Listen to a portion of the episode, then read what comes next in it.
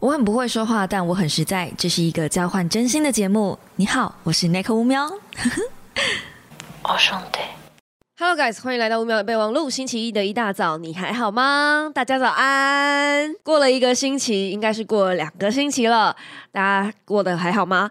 应该还不错吧。如果你用听的，可能比较听得出来，就是现在我鼻音有一点点重。没错，因为我久违的感冒了。这就告诉我们什么呢？工作狂真的是不能休息，只要一休息就会生病。理论上我应该是要好好休息的状态呢，我还是回复了工作的模式。不过在这边开始今天节目之前，有一个小小的算是嗯公告吧，就是不会有说书的影片在。YouTube 发布，主要原因是因为我现在脑袋跟浆糊一样，真的是没有办法整理什么大量的资料。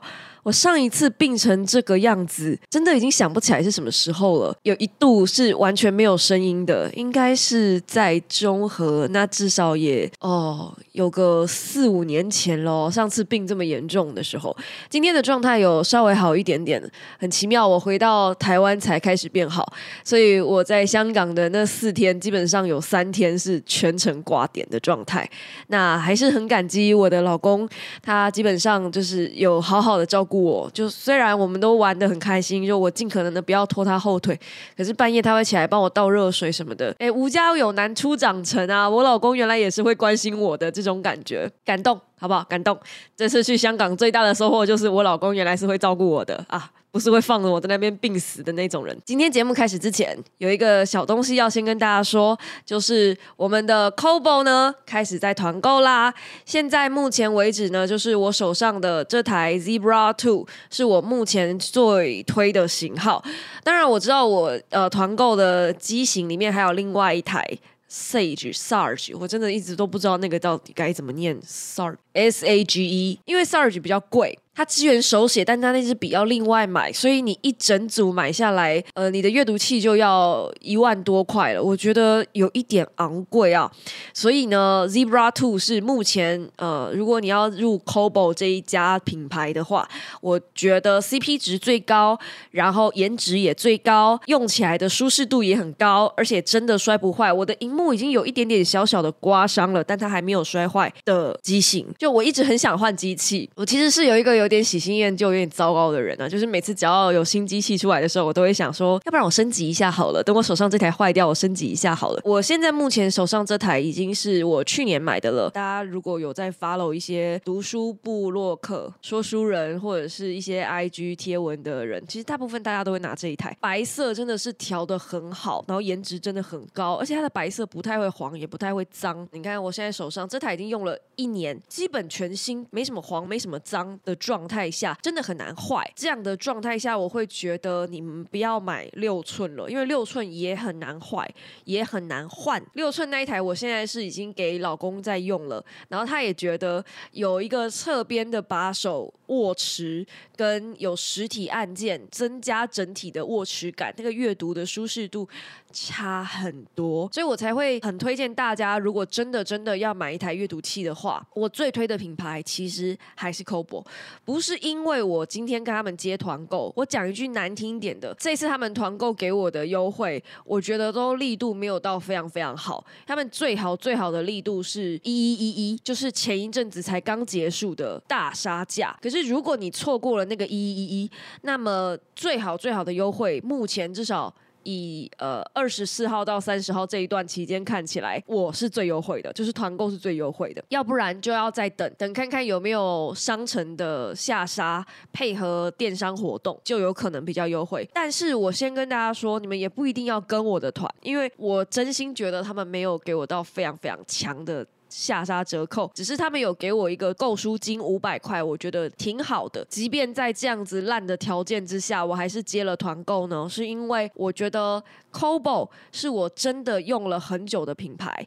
这一台我应该已经拿了一年多，然后再加上我之前的是六寸的机器，六寸机器我用了三四年了吧。我还在中和那时候就用了，然后我结婚三年，所以我至少用了五年以上。我一直都是 Cobo 家的实体用户，其他品。品牌我不是没有，像我也有读墨，我有 Molink 的机器，可是后来 Molink 我都慢慢的都送人了，我自己也没有再持续买 Molink 电子书的品牌。买久了大家都差不多，就是电子阅读器到最后发展都差不多，你买谁家的用起来都差不多，就是这个载体其实都差不多，就是看开放式与否啊，有没有支援手写啊等等的，有点像是全部都是一百分的状态之下，没什么好比的。那接下来你能比什么呢？我觉得就要比售后服务跟平台的使用方式。Kobo 对于我来说，他们的使用方式是最好的，因为他们的结账很直觉。我不知道大家有没有去用过读墨或者是其他家的电子阅读器的结账方式，尤其是读墨，我非常非常诟病他们的结账，就是很多道手续，然后每次在结账的时候，你就要在那边选，说我是不是要用读墨币，然后他们的读墨币又要再另外储值等等的。因为我每次要买书给小猫的时候，都是用读墨的品牌在送大家书嘛，因为以前啦，只有他们家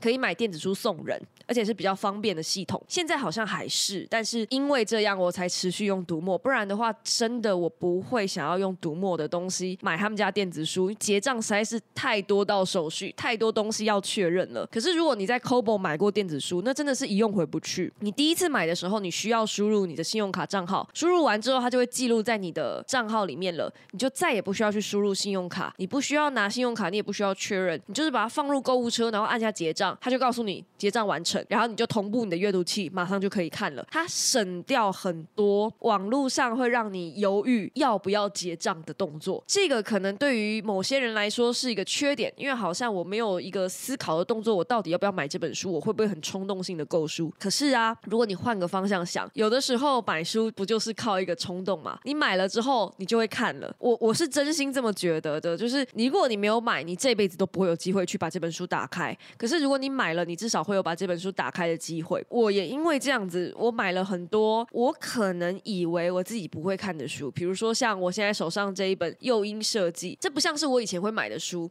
可是因为我看了简介，我觉得好像很有趣。Kobo 上面还有一个我也觉得很棒的，虽然读墨也有，呃，下面会有人会写说他看过这本书的一些读书心得。那我觉得 Kobo 在这个东西上，它设计的很直觉，上面就是书本的简介，下面马上就有大家的一些评分跟。留言了，所以我很推荐大家用 Kobo 的另外一个小私心，我很希望 Kobo 上面的评论都是我们小猫写下来的。Kobo 现在的评论还没有太多人的留言系统，大部分只要是我看过的，我都会在上面留言。也有一些人会留那个，比如说这本书根本就是推理小说吧，根本不是恐怖小说，类似像这样的东西会勾引起我想要买这本书的冲动跟想法。可是这个评论系统在其他的平台好像会被藏。的很后面，就大部分的平台会把介绍书的东西写的很多，会让你一口气看完。但其实我比较想要看大家的心得。Kobo 的网页设计是把每一个区块都收起来，你需要的内容再把它点开打开看就好了。整体它的网页设计也非常的干净，又有 AI 可以推荐，它会看你平常收藏的书，或者是你阅读过的书，它会用 AI 的方式再推荐你。哦，那你如果喜欢这几本，也许你也会喜欢那几本。用这样的方式。去推荐你一个你自己的个人清单，我自己就觉得类似像这样的东西，其实很多家平台都有，但是只有 Cobo 的网页做的很干净，然后做的很人性，我东西要找哪里都很快就找到。当然，我最喜欢的还是他们的结账系统啦。那该说的工商呢，我还是要把它把它说完，就是即日起到三十号为止呢，有一个 Cobo 的团购优惠，如果你跟着我的团购优惠呢，购书金就是会得到五百块钱，这五百。块钱是你买任何一本书都可以折扣的，没有上限，就是这五百块就是抵用掉，这样等于你这一个机器便宜五百块的意思啦。除此之外，如果你已经是 c o b o 的用户了，呃，也不用担心，因为我有帮大家争取到这个，我自己也想买，因为当初我买机器的时候我没有买皮套，所以呢，这次有皮套也有触控笔可以让大家选购，哪怕是你已经有机器的人都可以享受到团购的优惠，这是我特别跟 c o b o 要来的，不然他们平常都是机器跟皮套捆绑一起卖，真的是已经没有利润了。然后也可以跟大家说，我的趴数抽成超级低，几乎没有。所以跟我的团不见得是最优惠，但是我会希望大家至少能够上 cobo 的网页去。留言去评论你。以前看过的那些书，你觉得好看与否？你可以去推荐大家这本书值不值得推荐，让那个生态活络起来。我们小猫就把 Kobo 这个网页给攻占下来，让他们知道咱们这些猫不是好惹的，好不好？我们叫小猫，可是我们活动起来跟老虎一样，是不是？让 Kobo 知道台湾人是很爱看书的，可以吗？大家就帮我这个忙就好。如果你没有想要买团购的电子阅读器，也没有关系，真的。就上 Kobo 的网站，开始去评分、去评论每一本你看过的好或是不好的书，帮助大家避雷，帮助大家选书，让这个生态活络起来。大家提到 Kobo。就会想到 Nico，赞啦！工商结束。那今天想要跟大家聊聊什么呢？呃，大家应该知道我的鼻音这么严重，所以这个星期可能就不会有说书了，因为我脑袋现在跟浆糊一样，我可能没有办法好好的整理出一个什么完整的书籍内容。因为上个星期我要去香港之前，我整理了很多的资料，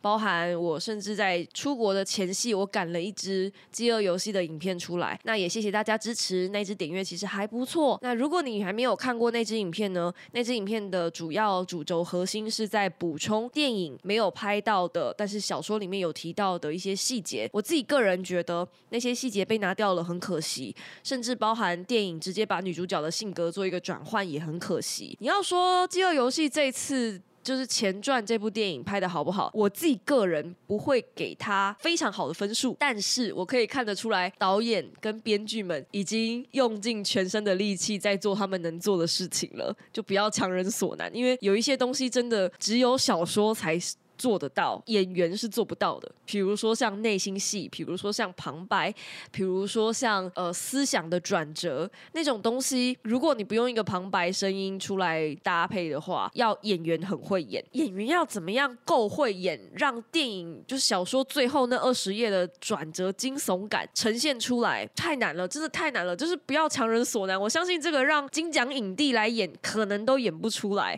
更何况这一次的演员都是新生代演员。因为他们毕竟要演年轻时候的史诺嘛，根本不可能。那女主角更不用讲啦。这次找那个女生来演，我真的很意外，因为我每次看到她，我就想到她为什么要演圣母呢？她都可以把白雪公主演成那样了，为什么干脆就不忠实按照小说原著，就把露西·葛雷演成一个 bitch 就好了？本色演出你就够像露西·葛雷了，何必要把自己演成圣母那样子呢？编剧真是辛苦了。但是如果编剧不把露西·葛雷写写成圣母的话，呃。史诺就没有办法在第一时间爱上这个人。通常我们不会在第一时间爱上绿茶婊吧？还是会？男生们，这个我们我不知道。一个女生的立场，我是没有办法在第一时间爱上一个绿茶婊的，因为我我不知道。我觉得女生可能比较容易判断女孩子是不是绿茶，可是我觉得男生好像没有这方面的能耐，还是有？我不知道，我不知道，我不知道。反正我觉得很多时候，《饥饿游戏》的电影版都是为了方便剧情推进，所以把很多东西扁平化，才会比较好推。那我也。可以理解，因为这样子。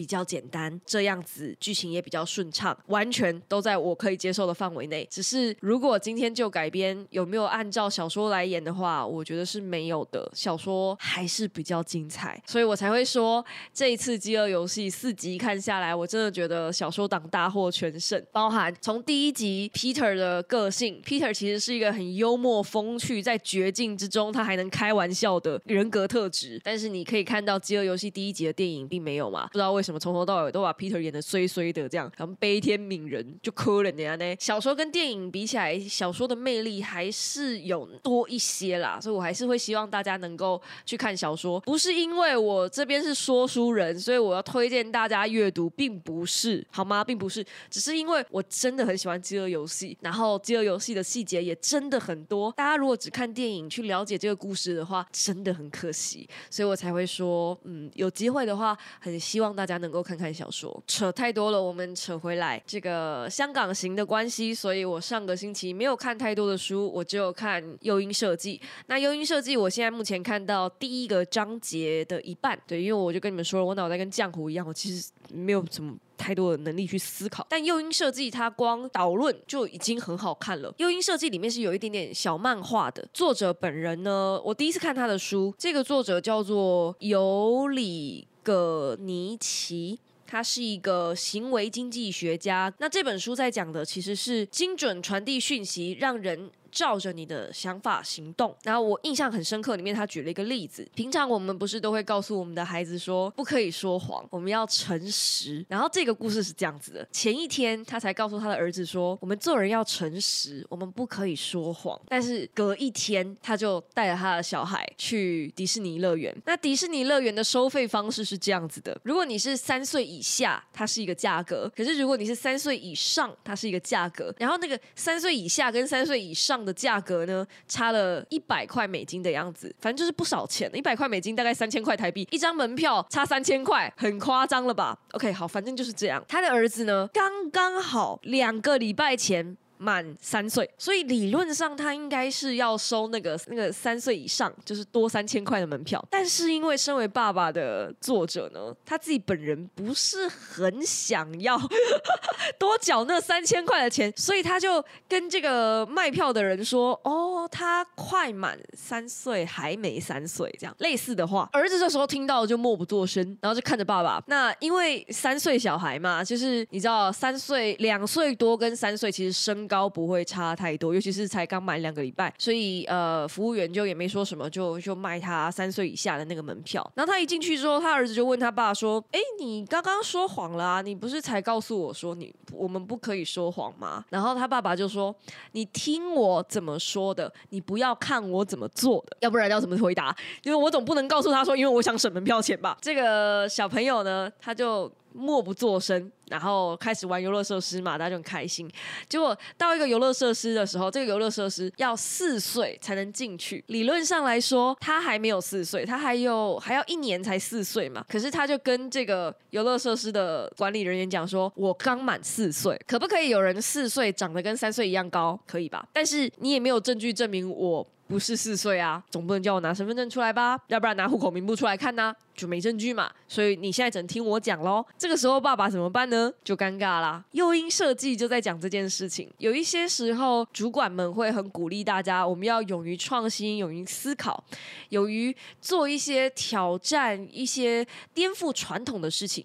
但与此同时，公司又有很多的政策是处罚你做错事情。那在这样子的两个矛盾的讯息之下呢，可能大部分的员工就不敢去创新。可是明明。主管是希望大家要多多勇于去尝试、去创新的。很多有这样子的矛盾讯息的存在，甚至是你要看得懂本质。像有的时候，大家都以为我们只要把奖金提高，愿意捐血的人就变多了。假设我们今天是捐一袋血，我就可以拿一百五十块的。奖励金好了，就是发钱，也许会不会就让多一点的人出来捐血呢？实际的案例是，大部分高所得、高开发的国家、已开发国家的捐血的行动，反而不是给钱，都是给一个小的徽章。我有那个捐血的徽章，或者是给一个一点补充的东西。像台湾也是，我们都会给牛奶啊或者什么的，我们不会给钱，因为如果真的是给钱，那么会为了钱来捐血的人。那些人的血的品质其实不见得是好的。美国的部分地区捐血是可以拿到钱的，然后他们有去做统计，那样子的方式呢，就是用钱去做诱因，让大家来捐血。收到的血的品质，多数都是毒虫，或者是家里比较困苦、营养比较不足，需要这笔钱来换取粮食的人，才会考虑到捐血这个动作。如果这个时候，我希望我想要拿到的血是真正的可以实际意义上用在病人身上。我想要拿到新鲜、比较好一点的血，不是新鲜的血，就是比较健康一点的血。这个时候，我应该要把捐血这件事情的荣誉感提高。怎么提高荣誉感？我给你一个小的徽章，我给你一个小的奖牌，甚至我给你一张奖状。那个东西其实比。一份奖金一百五十块或是三百块来的便宜很多，但是它会提升你的自我认同，也会提升你的社会价值认同。诱因设计呢，基本上整本书就在讲这件事情，不是所有的东西用钱都能解决。那我觉得这本书非常非常好看，我现在只看到第一章节，所以我呃还不能够完全的大致把重点整理出来，但是我讲的东西已经是这本书要告诉你的内容了。那我最近刚好买了两本，然后。天下文化又给了我两本，所以我现在手上有四本天下文化的书。接下来我可能会大量就讲他们家的书，不是因为我跟他们家有接触或者干嘛，或者是他们有给我钱，没有都没有，只是因为刚好最近他们家出了很多很棒的书哎，所以大家可以留意一下，就是如果你想要最近想看一些这种，比如说行为经济呀什么的，社会学什么的，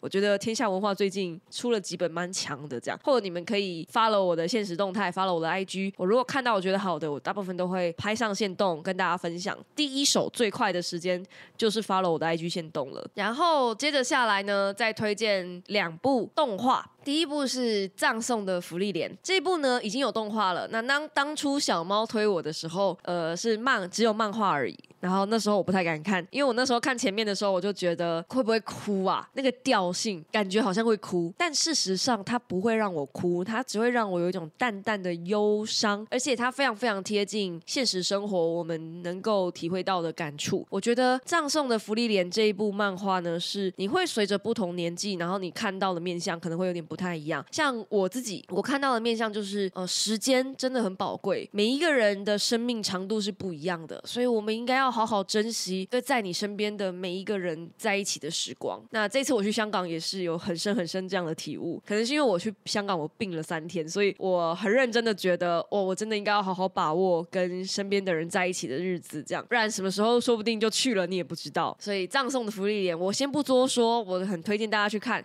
而且现在有动画了，动画做的好精致。我相信一部漫画要出圈，唯一的方式就是靠动画，唯一哦，我没有讲夸张，唯一。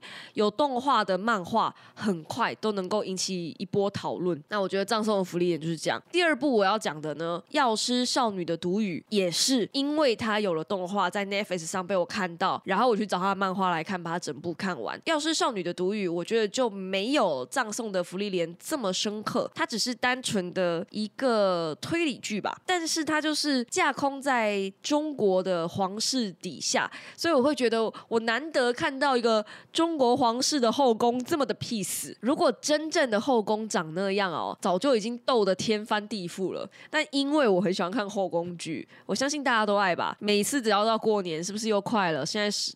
十一月、十二月，再来就一月要过年了。过年的时候就要开始什么轮播嬛嬛，对吧？《甄嬛传》呐，然后再来就是什么各种各种各种传嘛，就是大家都喜欢去看后宫剧。为什么？因为过年的时候大家嗑瓜子，没事就喜欢看那个皇上驾崩，你真是无比恶心，这样之类的，就是那一些梗，就一定会在过年的时候反复再 re 一次。呃，药师少女的毒语，我觉得如果你是喜欢看后宫传的，你可以难得看到后宫比较。平静的一面，而且《药师少女的毒语》有让我想到以前有一部《大长今》，不知道大家看过没？那部也很久了，那是我高中考大学的时候在追的一部戏。那我对那部戏感恩戴德，因为那部戏呢，它里面的一个腊肉的场景，就是他在制作腊肉，然后是在冬天。我印象中救了我一题国文的题目，好像就是在考腊肉的相关的东西，然后就有冬天的一些剧情。这样《大长今》也很推荐大家去看一看，很旧的一部片。但是很好看。那最后最后总是要来讲讲香港行程吧。这次去香港呢，因为我病了一阵子，然后我其实也病得比我想象中的严重。我上一次病成这个样子，真的已经是好久好久以前了。我根本不记得自己有病成这么严重过，病到半夜需要老公起来帮我倒热水这种程度，然后咳到没有声音。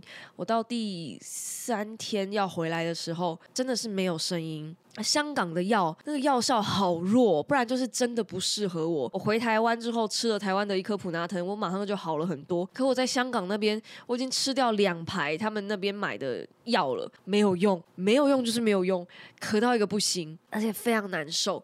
但是即便如此，我还是在香港玩的非常开心，因为香港真的是一个我随便拍随便漂亮的城市，不是只有我，连老公都这么认为，就是它的城市。是非常有特色的。呃，我那时候在香港，我有遇到。两个粉丝，应该一个是老公的比较主推老公，另外一个是我们两个都推的。但反正有遇到两只小猫就对了，在我心中你们都是小猫哈。他们小猫就觉得说，哦，香港其实没有那么适合人生活。他们听到我想搬来香港的时候，他们都有点小震惊，这样说哈，真的吗？你确定吗？你要住香港吗？这样，我觉得香港真的很漂亮。但是这次去香港，应该是难得有一次出国，第一次我想家。我好像到第二天吧，第二天晚上我病到一个不行的。时候，我突然有一个念头，我好想家哦，我好想回台湾。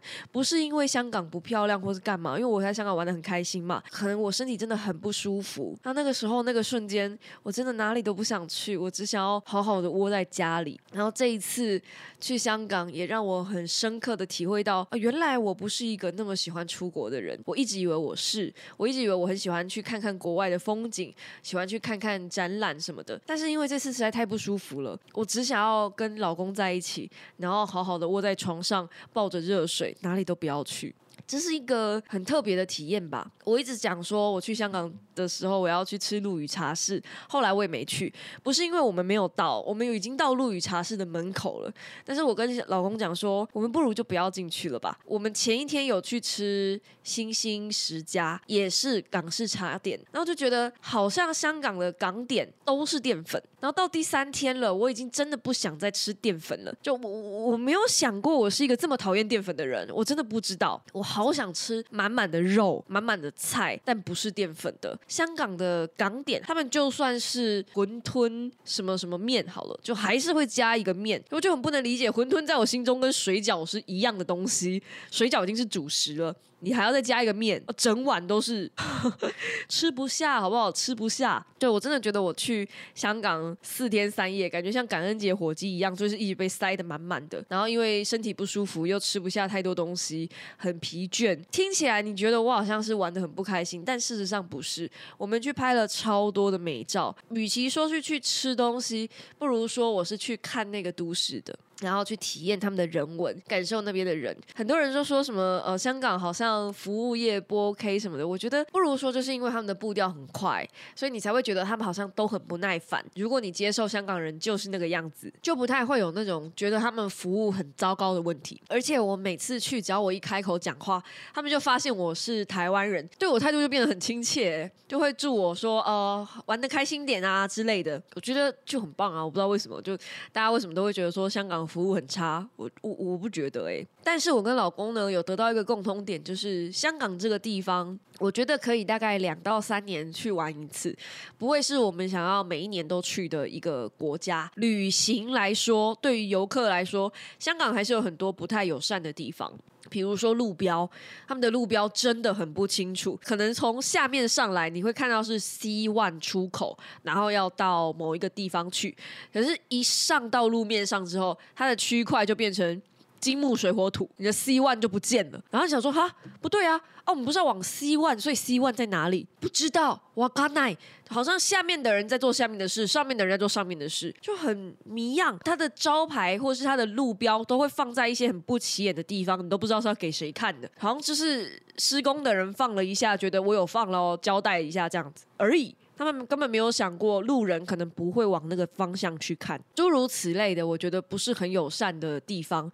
但除此之外，香港真的是一个，如果你喜欢拍建筑，那你会觉得很漂亮的城市。那因为这次香港行呢，是我买单嘛，全部都是我买单，包含机票跟住宿，还有去吃喝拉撒的费用，全部都是我买单，所以我就能够完整的跟大家讲说，呃，这一次的费用怎么抓。那我们的。机加酒呢，大概是三万块左右，有找大概一两百块。对，但是呃，我的旅馆是订了比较贵一点点的。虽然我的旅馆位置还不错，但是那个旅馆可以再更便宜。我觉得大家可以多比较几个网站。我那时候太快了，就急着在 Booking.com 直接下单。Booking.com 比较贵，Booking.com 那个一个晚上是三千块，可是我在其他网站后来有看到一个晚上两千四。那个房间的大小跟他们的实际感受。还有住进去的体验来说，一个晚上两千四我是可以接受，三千是真的有一点点贵。可是我们的地点非常非常好，楼下就是尖沙咀站 A 二出口，楼下。镇楼下非常方便，还好有那么方便，不然我拖着那个生病的身体还要这样被到处跑的话，真的是哪儿都去不了哎。我会把这一次我订的饭店分享在下面给大家，我觉得是 OK 可以去住的。如果你只是去香港可来个三天两夜出差的话，尖沙咀真的是很方便的一个地方，推荐大家要么就住尖沙咀，要么就住。香港站或是九龙站这三个地方都算是人口相对密集的地方。那尖沙咀是最好的，因为它等于往上跑、往下跑都很方便。然后住的地方也不算到非常非常贵。如果你住中环或是住香港，就会相对之下比较贵一点点。那这次我们 totally 呢，机加酒是三万块有找嘛？然后我换了一万两千多块的台币变成港币，几乎全部花完，大概剩一千多块台币回来。所以两个人四天三夜，如果不吃一些太昂贵的东西，大部分东西都有吃到、有玩到，甚至我们还有去赛马。这样的状态下，大概是一万两千块左右可以打平。一天一个人大概花两千块左右吧。所以我觉得香港，如果你只是要去走一走啊，看一看东西啊，不是要去大吃大喝，单纯的小吃小喝，我们也没有吃到非常厉害的餐厅啦。因为他们厉害的餐厅，什么五。十年老店的那种也不会到非常非常贵，所以我觉得还好。比如说像是澳洲牛奶公司，大家都说必吃必吃嘛，一碗炖奶。也才三十三块港币，大概是乘以四就百二十几块，一百三十块台币就一个餐了，就就没有到非常非常夸张的钱，所以我觉得还是可以接受，所以我才会说香港行我可以买单这样子，我们就看看老公啊，明年看他要买单什么东西，对不对？我们就先在这边先礼后兵，是不是？我们先把这个礼数做好，所以这一趟行程包含吃加住加机。票这样，我大概花了四万两千多块，可是是两个人哦，所以我觉得还算划算啦。而且我跟老公是去过圣诞节，又顺便去帮他庆生，我等于是一口气把两个很麻烦的大节日处理掉。推荐大家真的是可以这样子玩起来。然后如果你有一个很麻烦的、没什么物欲的老公的话，你就这样处理，我真的觉得好方便哦。我再也不用去想他圣诞节跟生日我要送他什么了。希望下个星期我的。声音就会回来，恢复到正常的声音，而且我的脑袋就不会再被一大堆鼻涕糊住，我们就能够好好的来讲一下《诱因设计》这本书，也可以，或是讲其他本书啦。就是我正在看的，其实我手上现在正在看两三本书，但目前就是《诱因设计》最让我印象深刻，我也觉得最好看。希望就是下个礼拜我的脑袋就恢复正常了。那么。这个星期呢就不会有说书，只会有一支 podcast，然后我还会放一支我去日本玩的一支小 vlog。对，没想到吧？我的东京行还有 vlog 还没剪完呢。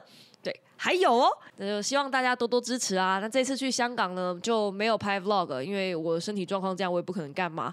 不过我有拍一些照片，到时候可能会用照片的方式分享在 IG 或者是分享在粉丝团，再跟大家分享这次拍的照片。希望你们喜欢啦！我们就下个星期一同一时间五秒的备忘录再见，大家早安，拜拜呀！这次去香港吃到印象最深刻好吃的东西，嗯，红茶冰室的菠萝油吧，真的很好吃。